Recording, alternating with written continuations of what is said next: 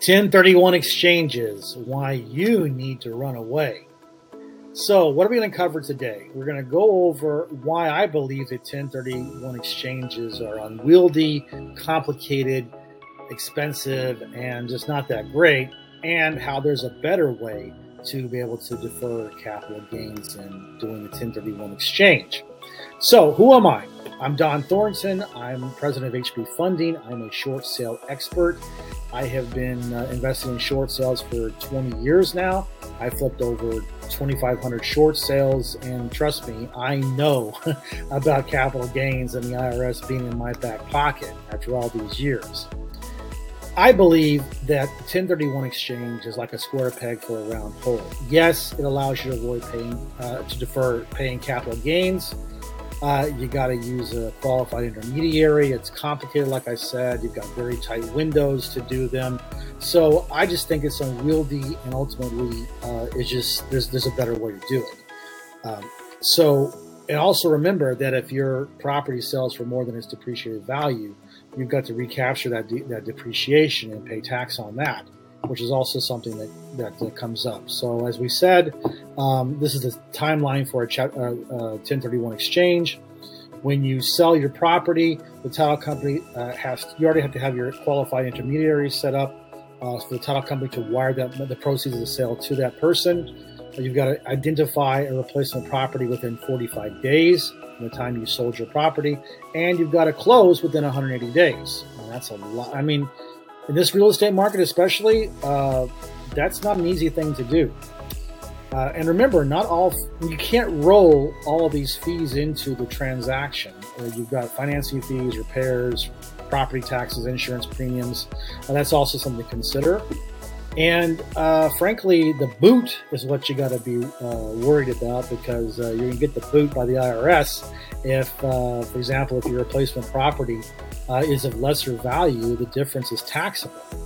And if personal property is used to complete the transaction, well, you're going to get the cash boot, which means you're going to have to uh, pay taxes on that difference. Also, another big uh, issue is most of us we buy properties in an LLC, and you know, for me, I, I have a chapter, uh, excuse me, I have a, uh, a S corporation. I'm the only officer in the company.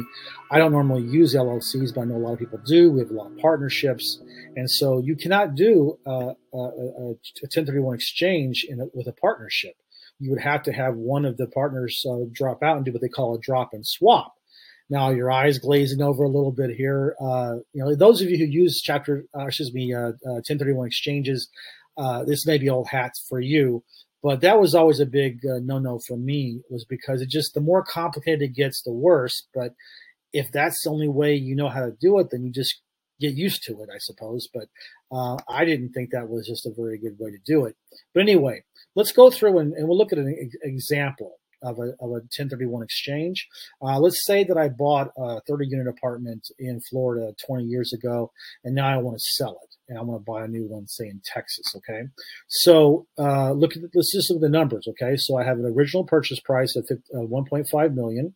Let's say I put uh, 50,000 into it for capital improvements, and then over the years I've taken a million dollars in depreciation.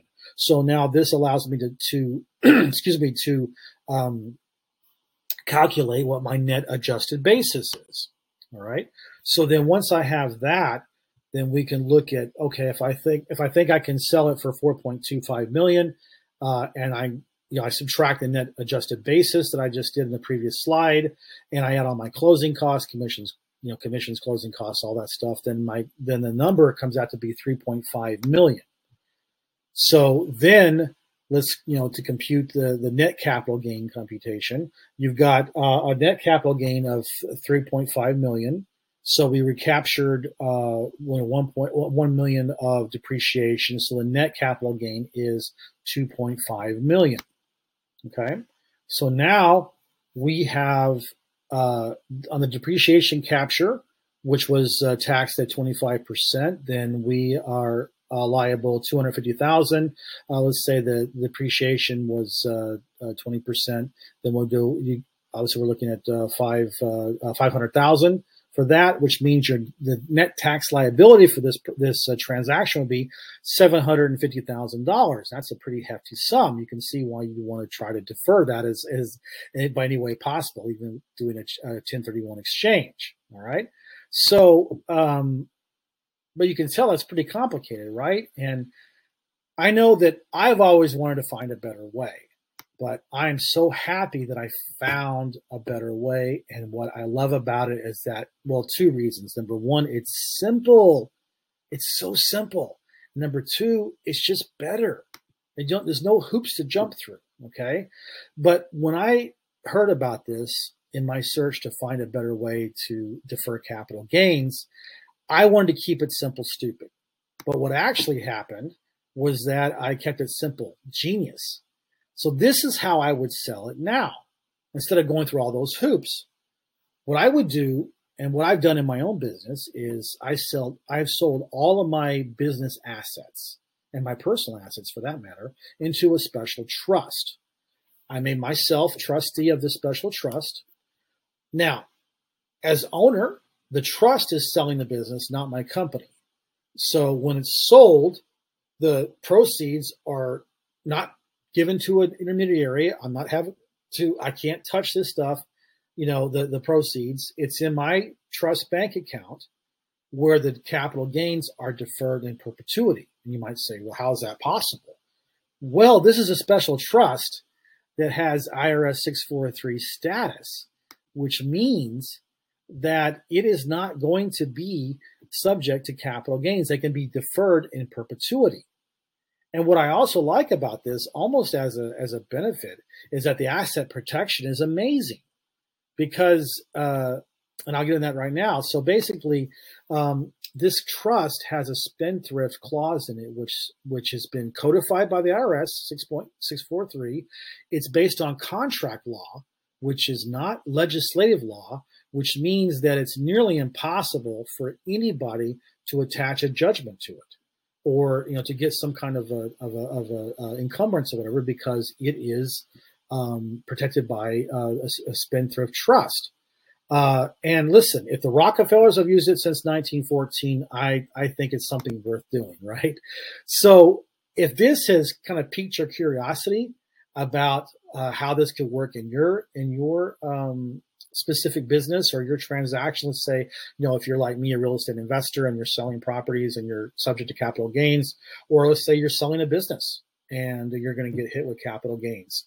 You know, what I really urge you to do is schedule a financial mapping session with one of our specialists. You can reach out to me and we can uh, discuss about scheduling this and we can definitely show you how much money you can save and how much time and hassle you can save by not having to go through all these 1031 exchange hoops when you can just have the one con- one transaction and it comes into your account and you never have to pay because it's deferred in perpetuity. That's the biggest thing.